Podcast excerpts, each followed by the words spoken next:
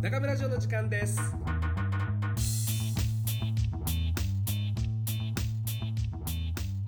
そうそうそう、それでさ、田舎の風景でこう、こうなんていうのかな、な、なんていうの、わかります。そ、そごわないようなものがわかります。バンバンとこういい加減にこう貼られてる感じっていうか、こう、はい、それがなんかちょっとワクワクしたっていうか。確かに。僕同じことを自分の地元の小島で感じるんですけど、僕あの展望台好きなんです。瀬戸橋展望台のところ、このままなんかドローン飛ばして、はい、ドローン飛ばしてとか、あそこ行くとまず雄大な瀬戸の景色があるじゃないですか。そこに人工物のどでかい橋がすげえ雑にドーンって四国までぶっ続いてて、で雑に景色をぶっ壊してるようで、実はでもやっぱ島と島をつないで理にかなった工法で人工物が行ってる。そうなんですよ。夕日が沈む時間に行くと、いや橋をすごい、あれはねすごいなと思うんですよね。橋ってすごいな。これはねちょっとごじ長くなる。橋長くなる。橋やめやめ。橋すごい。建造物の話をし始めたら本当に、いや橋の専門の建築事務所があるぐらい、橋って本当構造力学的にもすごい基本がなんていうか。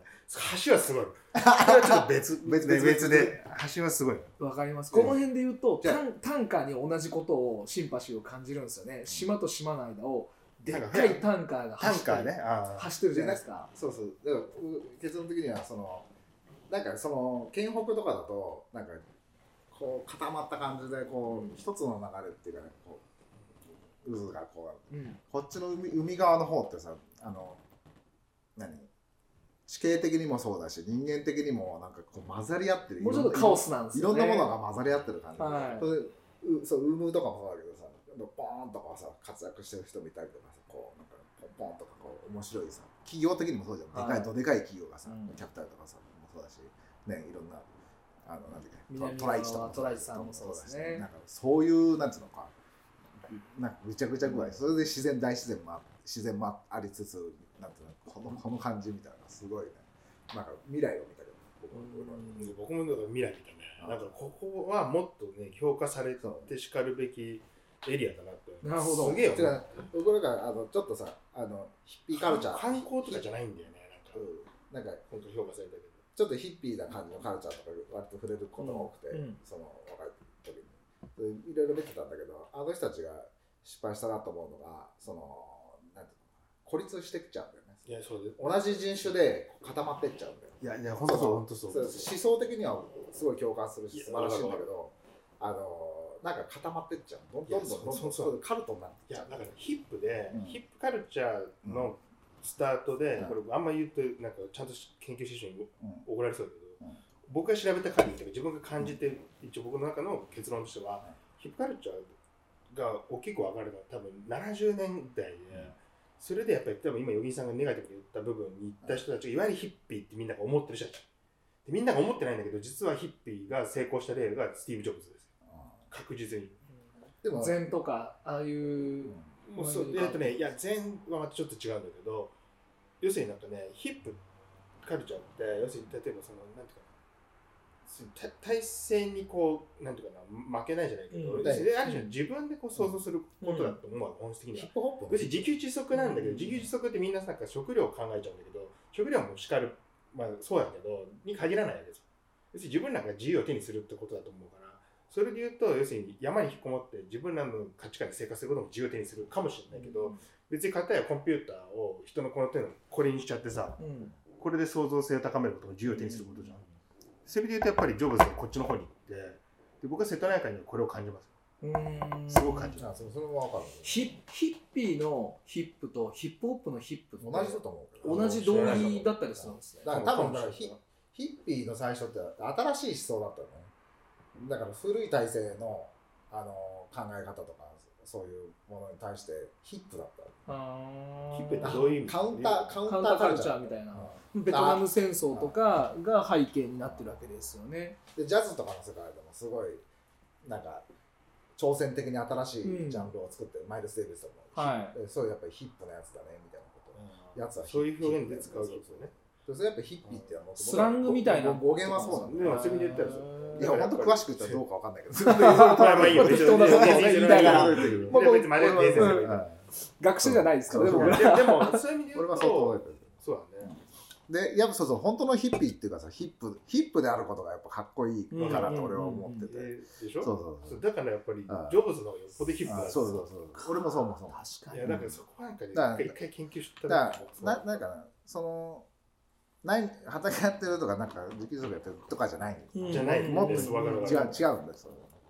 もっとこうなんですか、イデオロギーみたいなものに対してのカウンターカルチャーがヒップで、生き方みたいなのが当たり前だと思ってたところから脱却して、また次新しい目を生むためにこの場所があったりとか、うん、中村さん完全ヒッピーで、ね、ヒッ今聞いて思いました。僕ヒッピーなんだなって自覚しましたね。今後自分のことをだからこうヒッピーって名前を僕ヒッピーなんですよ。だと思うよ。だから詰まるとこね、そうなるのになる。全然さ、だからさ、誰が正しいとかさ、うん、正しくないとかそういう話じゃなくてさ、うんうん、なんかとりあえずヒッピーであることみたいな、 そ, う、ね、それが面白いことじゃないみたいな。それはなんかそういう意味で宇野、宇野とかすごいヒップの街だと思うんだよね。いやなんか、うん、みんなそれぞれ個性あるけど、うん、結構そういう人を追いきやせる、うんうん、なんかみんなが白だって言うと、僕は白だなと思ってたとしても黒をやっちゃったりするタイプなんですよ。わかるわかるわかる。それもやっぱ一つのヒッピーですよね。なんか、なんかとにかく天の弱ね。天の弱になっちゃって。天の弱選手あるね。嫌だなって、自分でもあみんなと同じ方向行きたいのに、のみんなが行っちゃうからもう行くのやめたみたいな。その流れで言うと、うのは天の弱が集まる街みたいになっちゃう。かもしれないです。でも確かにそうだな。いやでもなんかね、やっぱね、その私が思う未来像はね、やっぱりね、こういろんなだからなんてジャンル。はい。に分かれてました。いろいろこう、まあ、こういう話、はい、絶対さ東京にいたら合わなかった人じゃん。かもしれないですね。ああ、うん、僕もそうですね。いやそれでもそれはそうそう。別に人口多いからね。うん、まあ人口多い。なんかそれなんかこの街はやっぱりね、なんかこうそういうチャンスがあるっていうかね。なんかすごいコスプレイヤーとかと普通に話したりとかそんな友達いなかったしね、コスプレイヤー。確かに確かに。な, なんかこ う, い, でもそういろんなジャンルのやつはこうミックスしていくっていう。でも大概価値観合いますよね。合う合う合う。不思議とそうですね。あの価値観って好き嫌いは全然合わないけど、趣味は全然違うんだけど、違うんだけど価値観はだからちゃんと一緒に飲めるっていうか一緒に喋れるから、それがもうこの不思議だね。こう一番魅力感じるとこかな。わあ、ね、だから例えば面白いですね。いや今日の話があってちょっと考えたのは、いわゆるなんか玉のっていう切り口で話することもあれば、玉野に関係なくて地方都市っていう切り口もあって、うん、どっちかというとその校舎の方が今回メインかなと思ってきてたんだけど、うんうん、っていうのはなんていうの、えっと要するにこういう、こういう規模の街とかこういう現象が起きてる街で多分いっぱいあって、はいはい、他の街なんか知らないからどういうことが起きてるか分かってないけど、こういうことが起きてることは多分あるわけです。そうすると移住者が来たりとか、うん、何か街が変わり始めている、うん、さなかにいる街ってのいっぱいあって。でただそのさっき言った前者で言うと、なんかそのなんていうのかな、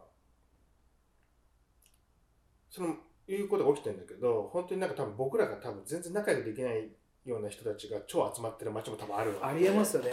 福岡とかもやっぱり地方都市の中ではすごい伸びて伸びていってる街の一つだって言われてるじゃないですか。で北海道この間行った時にニセコすごい暑いって聞いて、ニセコね、ニセコ寄れなかったんですけど、うん、ニセコも面白いって聞いてたりで、やっぱそれなんか特徴的な人たちが集まってる可能性ありますよね。あ、白馬とか、へえ。うのうのでそういう意味では何かしら集まってはきてて、でもうのこのまあうのこなんて暑くないよね。わかんないけど俺の中ではみんななんか真っ外の人はなんかね言うんだけど。うなんかそんなに暑くなくない？暑いから。それは注目されてるっていう意味の暑さですか？注目はなんかね、中途半端に県内ではされてるかもしれない、うん。そこまで。いやなんか俺暑くないことがいいなと思ってるけど、うん、なんかみんななんか面白い個性あるのに、なんだろ